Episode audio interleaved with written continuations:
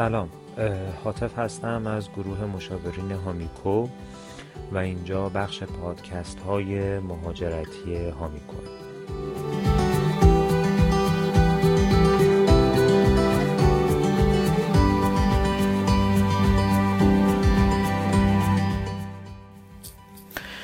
تو این پادکست من با امید صحبت می‌کنم. امید دسامبر سال 2019 به کانادا مهاجرت کرد. و قبل اون هم چهار یا پنج سالی بود که توی ترکیه زندگی می‌کرد. تجربه امید از این نظر های اهمیته که هم تجربه زندگی توی کشور ترکیه رو به مدت چهار پنج سال داشته و هم به عنوان یک کسی که تازه مهاجرت کرده به کانادا تجربه های جدید و نوعی رو از کشور کانادا داره. امید تنها یک موکل برای مجموعه ما نبود سابقه آشنایی من به امید برمیگرده. به هلوهوش دو سال پیش زمانی که ما با هم یه رابطه دوستانه و صمیمی رو شروع کردیم و یکی از بهترین دوستان من توی ترکیه قبل از مهاجرتش بود و هنوز هم با هم کلی در ارتباط هستیم و کلی خاطرهای خوب با هم ساختیم. به همین خاطر من از امید خواهش کردم که این تجربهش رو در اختیار من و تمام کسانی که علاقه مند هستند بدونستن این تجربه بگذاره. بخش اول این پادکست رو که الان شما خواهید شنید بخش زندگی امید در ترکیه رو شامل میشه و ترجیح دادم که این دو قسمت رو از هم جدا کنم و زندگی امید در کانادا رو توی یه پادکست دیگه بعد از این پادکست ارائه بدم به عنوان دو تا فایل که علاوه زمانی کوتاهتر بشه و عملا این دو یه تفکیک خوبی از همدیگه داشته باشن. در آخر می‌خوام اشاره بکنم که هر زمان که دوست داشته باشید توی وبسایت ما و توی تمام پلتفرم هایی که این پادکست ارائه میشه می‌تونید نظرات خودتون رو اعلام بکنید.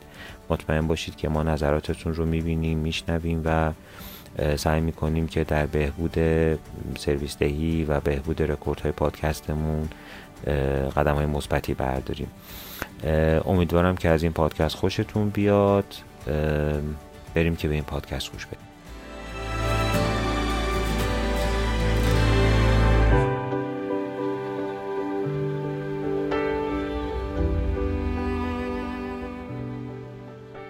سلام.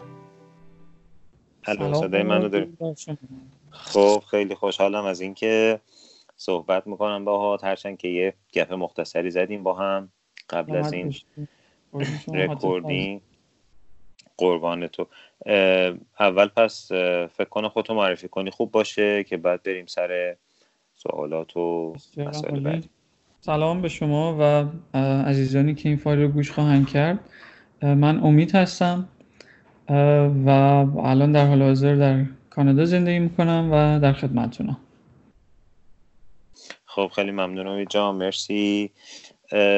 من فقط یه توضیح کوچیکی بدم. من امید تقریبا میشه گفت دو سال با هم توی یک شهر زندگی می‌کردیم. درست امید؟ دو سال بله بله. افتخار داشتیم که با شما آشنا بشیم.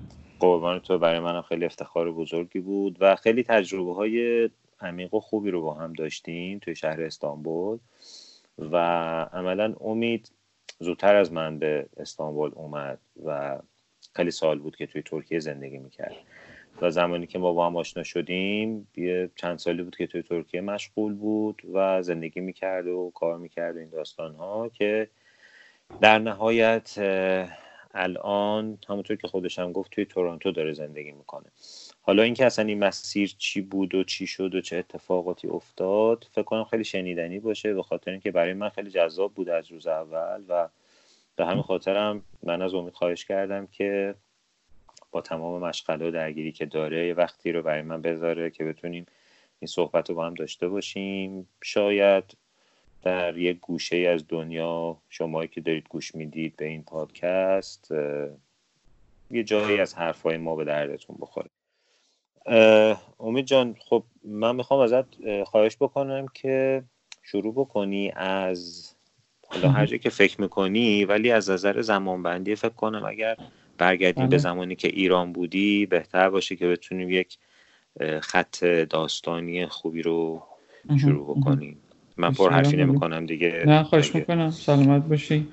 خب خیلی خوشحالم که این فرصت رو دارم که با تو حاطف عزیز صحبت کنم و امیدوارم عزیزانی هم که قرار این فایل رو در آینده گوش بکنن بتونن در از یعنی بتونیم ما چیز مفیدی ارائه بکنیم که این عزیزان بتونن تصمیم درستی بگیرن توی بحث مهاجرت.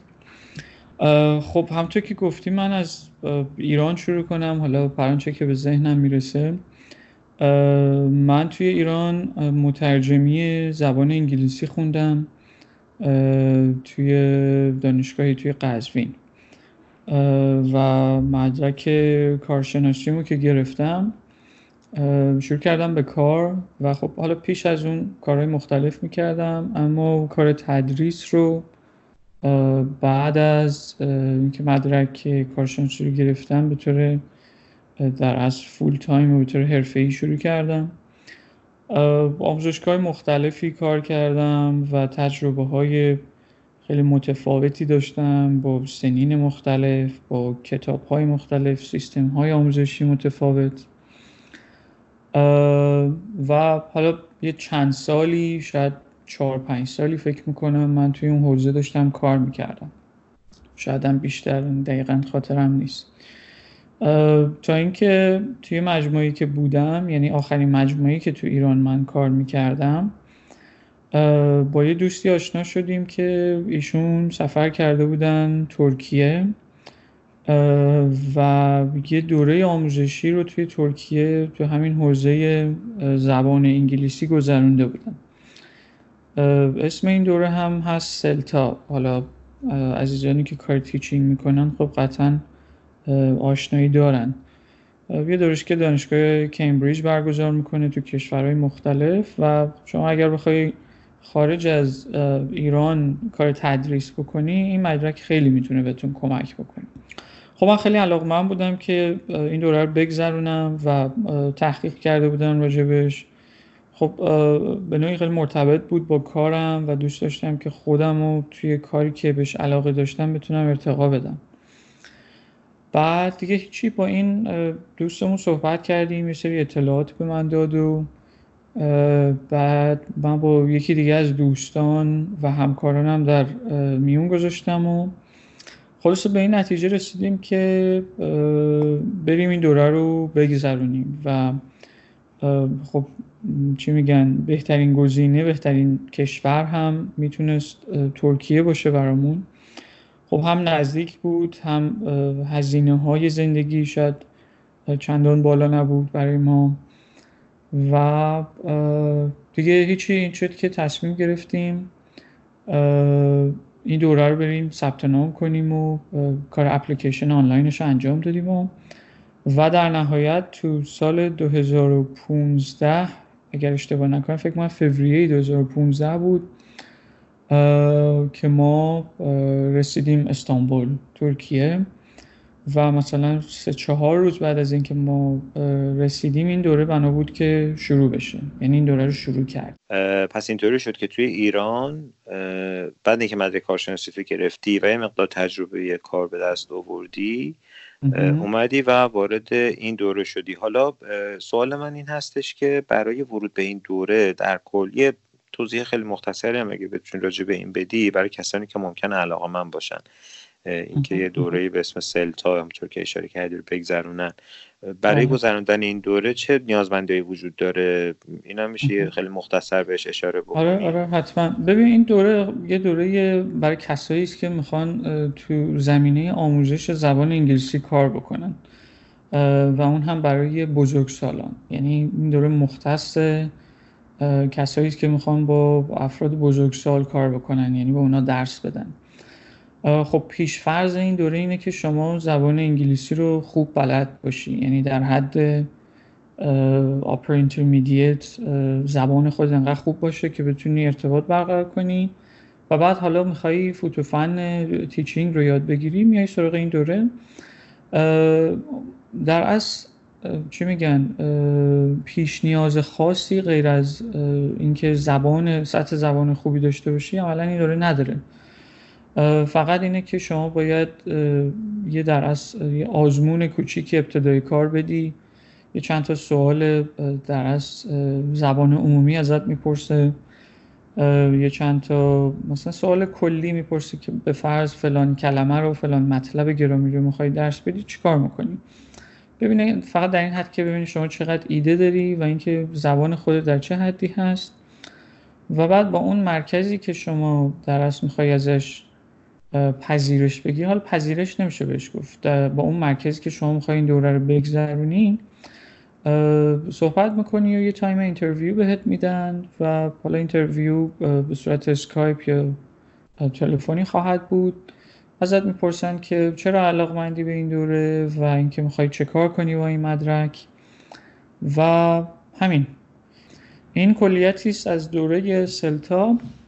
که حالا عزیزانی که علاقمندن بعد از اینکه اینو میگذرونن و می‌خوان حتی حرفه‌ای تر دنبال بکنن teaching و یه دوره دیگه هست به نام DELTA که خب به مراتب سختتره طولانیتره هزینهش بالاتره و خب در از مدرک معتبرتری هم محسوب میشه که خب افراد کمتری در دنیا این مدرک رو دارن. آره همطور که گفتم خب شما اگر بخوای خارج از ایران تدریس بکنی این مدرک خیلی به کارت میاد. یعنی اولین چیزی که ازت می‌خوان همین مدرک سلتا هست. بله. خب خیلی ممنون. مرسی امید جان. پس داستان این شد که فوریه 2015 شما بله. وارد ترکیه شدین و چند روز بعدش دوره سلتا شروع شد. قبلش سفر داشتی به ترکیه؟ یعنی آشنا بودی اصلا با استانبول با ترکیه؟ من نه در اولین پرواز خارجی من به ترکیه بود. یعنی تا اون سال من اصلا از ایران بیرون نرفته بودم. که میگم این هم خیلی اتفاقی شده و به تشویق یکی از دوستان تصمیم گرفتیم این کار بکنیم. آره. خب خیلی عمالی. بعد خب حالا راجع به دورم که توضیح دادی مرسی. فکر می‌کنم کسایی که دوست داشته باشن بتونن حالا اطلاعات تکمیل تر رو با یه سرچ بیشتری دنبال بکنن و به دست بیارن. خب بریم سر بخش بعدی. زندگی تو توی ترکیه به چه شکل بود؟ چه مدت بودی؟ چی کارا کردی توی ترکیه؟ و حالا تا قبل از آشنایی ما و حتی بعد از آشناییمون به چه کاری مشغول بودی؟ راجع به اینا اگه دوست داری یه ذره توضیح بدی خیلی خوب میشه. حتما. ببین خب ما قبل از اینکه بریم ترکیه در از تصمیممون بر این بود که بعد از اینکه این دوره رو گذروندیم بمونیم اونجا کار بکنیم. و با حالا تحقیقاتی که کرده بودیم ظاهرا می‌شد که شما مثلا یه ویزای توریستی یک ساله بگیرید تو اون سالی که ما در از رفتیم. و با اون ویزا می‌شد شما بمونی تو کشور و خب بعضی با اون ویزا هم کار می‌کردن. که خب حالا در اصل این کار غیر قانونی محسوب میشه چون شما توریست هستی و ویزای توریستی داری و در اصل برای سیاحت رفتی به اون کشور. اگر دولت بفهمه که داری کار می‌کنی می‌تونه در از شما رو جریمه بکنه. حالا به هر ترتیب ما بسیار تحقیق کردیم و با این در از دیدگاه تصمیم گرفتیم که بریم ترکیه. خب استانبول رو هم به این دلیل انتخاب کردیم که شنیده بودیم که حوزه کاری در از آموزش زبان خیلی قوی تره توی استانبول. خب چون جمعیتش بیشتره بعد یه حالت مرکزی داره. درسته که پایتخت کشور نیست ولی عملا پایتخت اقتصادی به نوعی محسوب میشه. خب به همین دلیل می‌دونستیم که کار پیدا کردن شاید راحت تر باشه و مشاغل مختلف خیلی رونق بهتری داشتن. حتی مثلا پیش خودمون گفته بودیم اگر تو کار تدریس نتونستیم موفق شیم حالا یه مدت میریم چه می‌دونم کارهای دیگه ای انجام میدیم مثل فروشندگی یا هر کار دیگه که بتونیم انجام میدیم که بتونیم بمونیم اونجا و جاپای خودمون رو محکم بکنیم. بعد حالا خدا شکر این دوره رو که گذروندیم دیگه شروع کردیم اپلیکیشن فرستادن. اما اینم بگم توی پرانتز که این دوره خب چهار هفته طول کشید و چهار هفته شما فول تایم باید وقت بذاری و بتونی کارای این دوره رو انجام بدی. آره اینکه تموم شد ما شروع کردیم در اصل رزومه و اپلیکیشن فرستادن برای جای مختلف از جمله آموزشگاه ها و دانشگاه ها که خب یه خورده این پروسه بر من طولانی بود. یعنی حالا یه خورده نمی‌دونم یک ماهی تقریبا طول کشید تا من بتونم اولین کارم رو پیدا بکنم. بحثی بود که ببین مثلا خب خیلی برای این دوره اقدام می‌کنن دوره سلتا و ولی نباید انتظار داشت. شما به محض اینکه اینو می‌گیری یک آدم کوالیفاید هستی و در از بلافاصله می‌تونی وارد بازار کار بشی. شما باید مثلا یک بازه حداقل یکی دو ماهه برای کار پیدا کردن در نظر بگیری.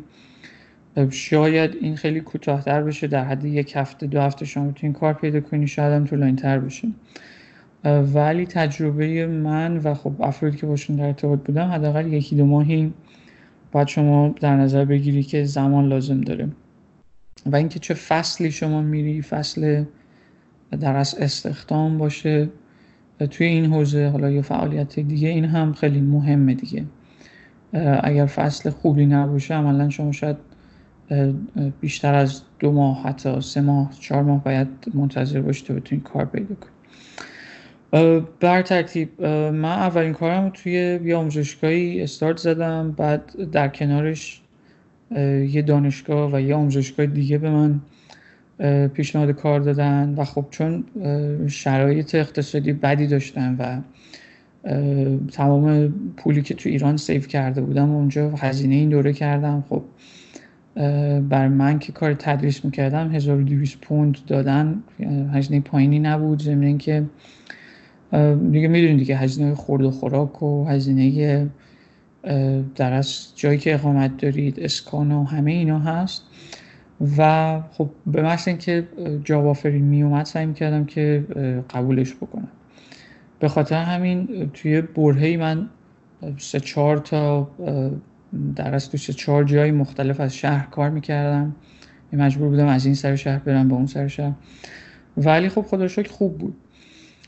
و یه مدت که تجربه کار در ترکیه رو کسب کردم و رزومم قوی تر شد تونستم برای جاهای بهتری apply بکنم که در نهایت یه دانشگاهی به من در واقع job offer داد و مصاحبه کردیم و, و خب خدا شکر OK شد و یه چیزی حدود فکر می‌کنم چهار سال من توی اون دانشگاه کار کردم.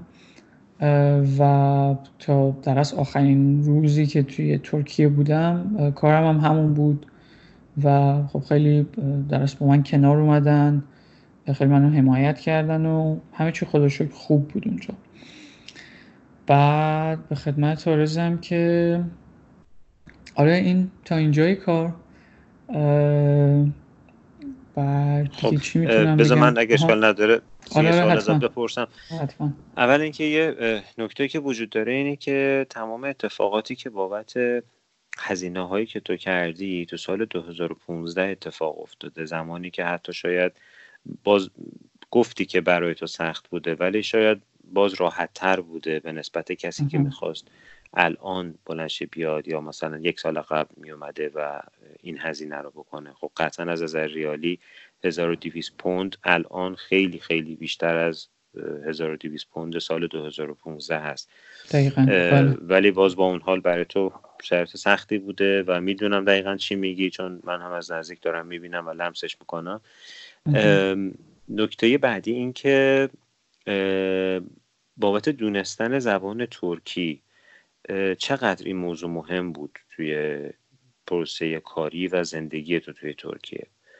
که آیا اصلا زبان ترکی می‌دونی یا نمی‌دونی؟ حالا من که جوابشو می‌دونم ولی در کل این رو من بگو و اینکه آره. بگو چقدر مفید بوده. ببین خب من خودم یه پیشینه آذری داشتم و خب ترکی آذری رو بلد بودم و حتی توی ایران هم بعضا صحبت می‌کردم با افراد و حالا دوستانی که ترک زبان بودن یا قوم خیشی که ترک بودن. خاطر همین یه دانشی از این موضوع داشتم. ولی خب ترکیه آذری با ترکیه استانبولی یه مقدار فرق داره. یعنی ما همون اولش که من رفتم خب ارتباط برقرار کردن سخت بود. واقعا سخت بود حتی با وجود اینکه من ترکی بلد بودم. ولی خب شما تو محیط که هستی یه سری چیزای ابتدایی رو در حد مثلا احوال پرسی در حد خرید کردن پرسیدن قیمت چیزی اینا رو خیلی سریع شما می‌تونی در یاد بگیری. چون دائم داره این بحثا تکرار میشه و شما مجبوری که از هر ابزار زبانی که داری استفاده بکنی بتونی ارتباط برقرار بکنی. این بخش اولیه شاید خیلی مشکل نباشه. شما بتونی در حد چند روز یا چند هفته از پسش بر بیایی. حالا ضمن اینکه فایل های آموزشی هم هست. ما یه سری یه مجموعی بود روی گوشیمون ریخته بودیم اینو گوش می‌کردیم که تو فضاهای مختلف مثلا شما چه زبانی چه کلمه هایی توی فرودگاه نیاز دارید توی مثلا یه مغازه می‌خوای خرید کنی چه می‌دونم راجع به بیماری می‌خوای صحبت کنی. یه سری چیزای ابتدایی ما از این فایل آموزشی یاد گرفتیم که خب به کارمون هم اومد. ولی خب زبان واقعا موزل بزرگیه. یعنی شما کارت وقتی تصمیم می‌گیری توی کشوری زندگی می‌کنی فقط دیگه زندگیت اونجا محدود به خرید کردن و چه می‌دونم حالا احوال پرسی نمیشه یه موقع اتفاقاتی پیش میاد که شما عملا احساس می‌کنی ناتوانی چون که نمی‌تونی زبان اونا رو به درستی استفاده کنی. حالا خدای نکرده مثلا اتفاقی پیش بیاد که شما مجبور باشی بری دکتری بیمارستانی که توی برهی بر من پیش اومد. تازه این اتفاق زمانی افتاد که مثلا من تقریبا یک سالی اونجا زندگی کرده بودم یه خورده ترکیه استانبولی بهتر یاد گرفته بودم. ولی باز رفته بودم مثلا اون بیمارستانه. خب یه شرط ارجنتی هم بود شرط استراری هم بود. احساس می‌کردم که چقدر سخته چقدر من ناتوانم از اینکه با اینا صحبت بکنم. ولی شما اگر زبان انگلیسی هم بلد باشی تا حد زیادی می‌تونی باز برای ابتدای کار کار خودتو را بندازی توی ترکیه. مثلا من می‌شناسم کسایی رو که خب خیلی ترکیه خوبی ندارن ولی مدرس زبانن و با همون زبان انگلیسی و ترکی که دست, با شکسته ای که بلدن تونستن سالهای سال اونجا در از زندگی بکنن کار بکنن. اما میگم باز تکرار می‌کنم دونستن این زبان ترکی حالا یا زبان هر کشوری که شما قصد سفر کنیم خیلی مهمه و حتما باید روی این به نظرم وقت گذاشته بشه سرمایه گذاری بشه. پیش از این که شما حتی سفر بکنید شروع کنید زبان اون کشور رو یاد بگیرید با فرهنگش آشنا بشید. حالا فرهنگ ترکیه خیلی نزدیکه به فرهنگ ما ایرانی ها به لحاظ فرهنگی خیلی ما شاید به مشکلی نخوریم. خیلی هم در از مهمان پذیر هستن. نمی‌دونم کلمش درست استفاده می‌کنم. نه ببخشید مهمان نواز اصخایی می‌کنم. خیلی هم مهمان آره، نواز آره. بعد مهمان نوازن ترکا بخاطر همین مشکل خاصی به لحاظ فرهنگی شاید پیش نیاد. اما آره دیگه روی زبان خیلی باید کار بکنیم و باز من تاکید می‌کنم آره امیدوارم که سوالتو جواب داده باشم حاطف آره آره ببین بدونی چرا این سوالو پرسیدم؟ به خاطر اینکه خیلی از من سوال می‌کنن که حالا مثلا زندگی کردن تو ترکیه چه جوریه؟ کار پیدا کردن تو ترکیه چه جوریه؟ یا حتی بعضی راجع به کشورهای اروپایی می‌پرسن. من خودم دو تا اعتقاد دارم واقعیتش. اعتقاد اولم اینه که حالا دارم اینو مطرح می‌کنم الان که تو هم نظرت رو راجع به این دیدگاه آره. من به صلاح بگی نظر خود موضوع اول اینه که وقتی که آدم می‌خواد به یک جای جدیدی مهاجرت بکنه موضوع اول اینه که ببینه چقدر بسترهای مهاجرت برای اون جامعه فراهمه و توش وجود داره.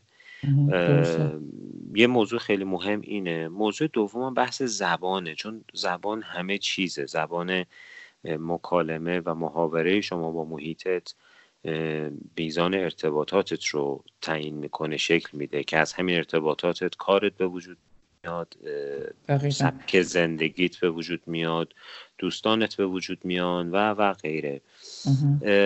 به همین خاطر شاید به اون دسته از افرادی که صرفا دنبال مهاجرت هستند ولی به یه سری ابعاد جانبیش کمتر فکر می‌کنن به خاطر فشارهایی که الان دارن تحمل می‌کنن یا به خاطر به هر دلیلی که هست.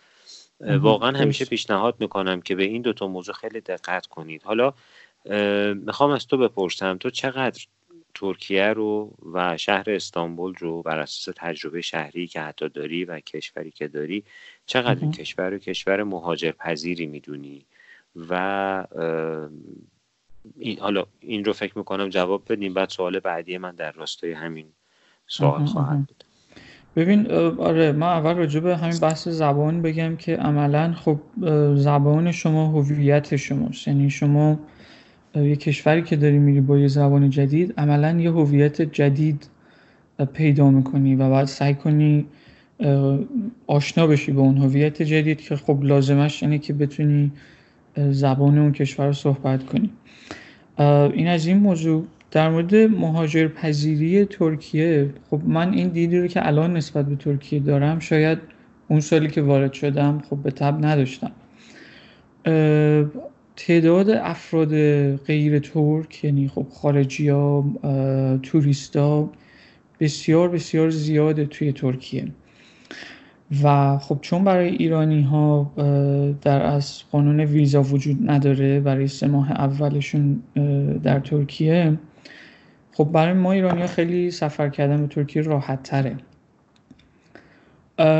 ولی کن بحث اینه که یک سازمانی یا یک سیستم یک پارچه‌ای برای اینکه به شما کمک بکنه بتونه مهاجرت بکنی به اون کشور به نظر من وجود نداره یا حداقل من تا به حال در مورد ترکیه ندیدم این رو.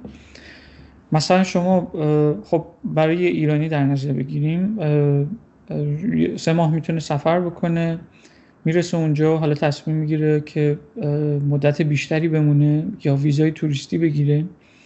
همین بحث ویزای توریستی دائم قوانینش داره تغییر می‌کنه و حتی خب من پیش از اینکه برم توی ایران از دوستانی که رفته بودن خیلی اطلاعات گرفتم. به من گفتن فلان مدارک رو می‌خوای این چیزا رو ببر اینا رو ترجمه کن این کار بکن این کار بکن.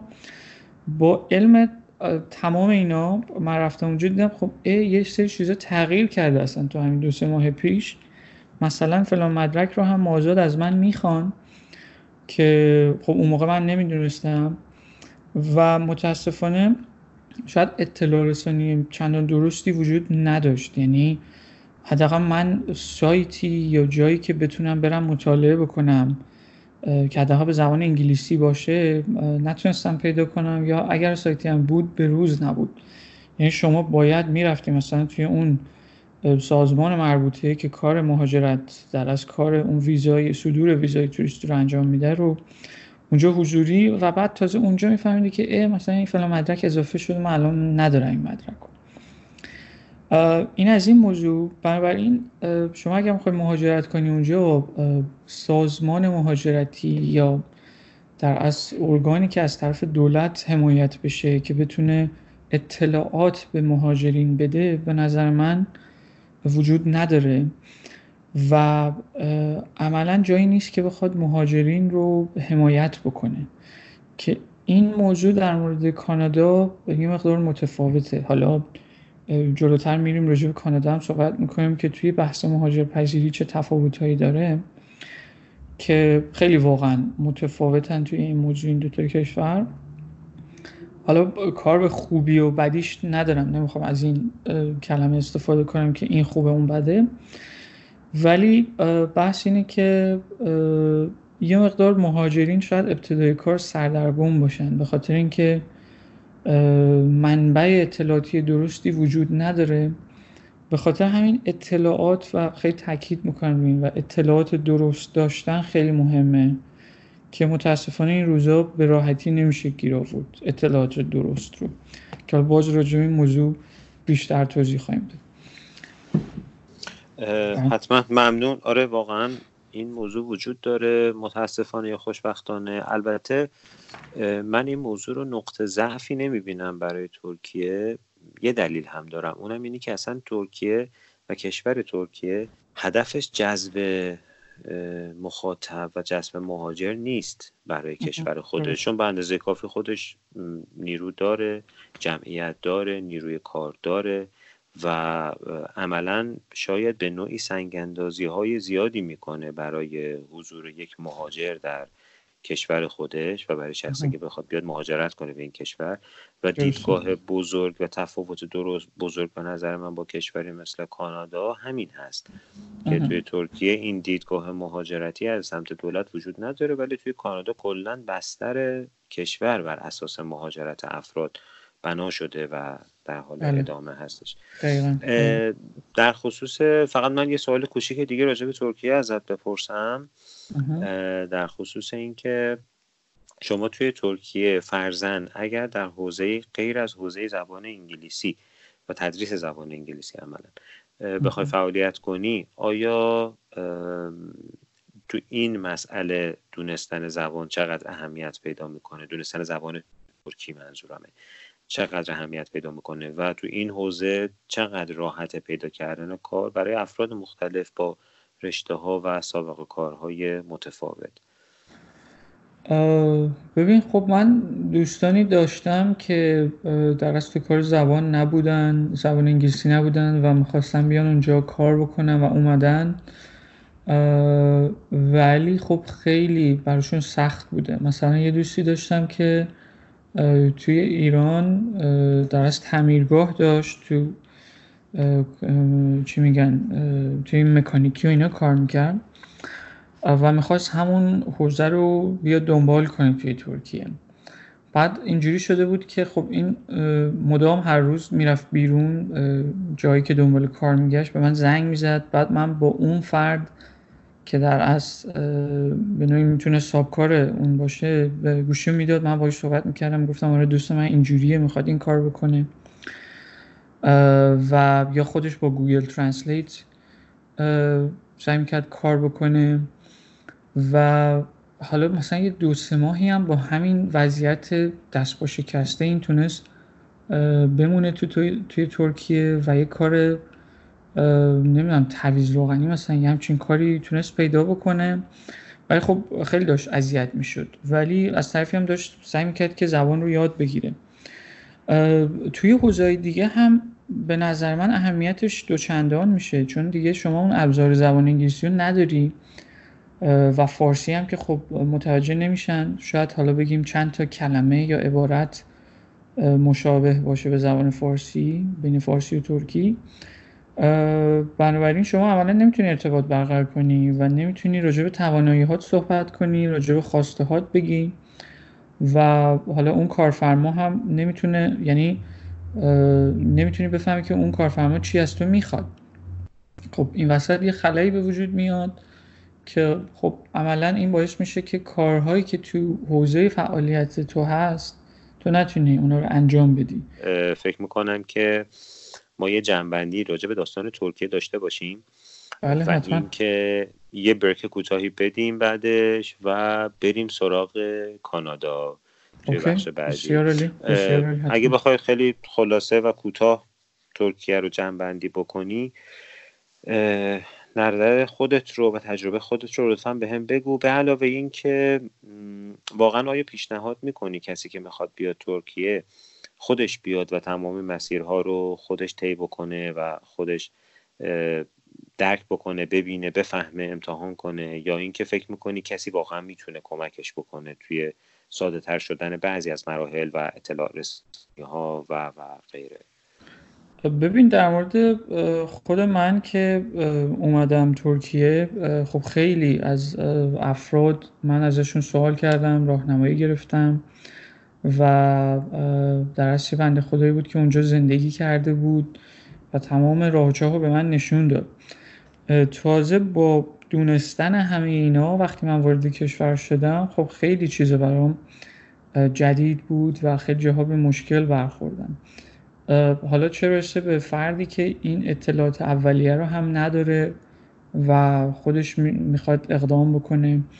ببین نشدنی نیست عملا. یعنی شاید یه فردی خودش بتونه تمام این پروسه رو انجام بده و وارد کشور بشه. ولی بحث اینه که چقدر در اصل مشکل سر راهش باشه و چقدر آگاهی داشته باشه نسبت به اینکه چطور بتونه این مشکلات رو کنار بزنه. به خاطر همین اگر آدم فردی رو داشته باشه مجموعی رو داشته باشه که بتونه ازش اطلاعات درستی بگیره راهنمایی بگیره قطعا می‌تونه کمک کنه و این مسیر رو خیلی هموارتر بکنه. چون واقعا پروسه مهاجرت پروسه راحتی نیست و خیلی می‌تونه اگر درست پیش نره ضربه های روحی و در از چی میگن اقتصادی خیلی بدی به فرد بزنه. ولی خب برعکسش هم اگر به درستی پیش بره می‌تونه خیلی باعث پیشرفت اون فرد باشه. من در کل خودم در مورد ترکیه تجربه خیلی خوبی داشتم. یعنی با اینکه اوایلش شاید بتونم بگم 6 ماه حتی یک سال اول خیلی سخت بود برام. در کل زندگی تو ترکیه بر من خیلی خوب و خوشایند بود. دوستان خوبی پیدا کردم. بعد با مجموعه خوبی کار کردم. تونستم رزومه کاریمو قوی تر بکنم. و همه اینا بود. ولی خب میگم راحت هم نبود. اما تو این مسیر افراد و آگاهی که به من می‌دادن خیلی تونستن به من کمک کنن حالا تو تصمیماتی که من گرفتم توی اون کشور. آره به این شکل. خیلی هم عالی. مرسی بابت تجربه های ترکیت. من فکر می‌کنم که یه بریکی بدیم آره دوباره برگردیم که بعد ببینیم که چی شد که امید از زندگی خوب و خوشی که طی چهار پنج سال زحمت توی ترکیه به دست آورده بود و جایگاه کاری خیلی خوبی که داشت و زندگی جا افتاده که داشت تصمیم گرفت ریسک بکنه و دوباره و یک بار دیگه توی زندگیش مهاجرت رو تجربه کنه و چی کارا کرد توی این وسط.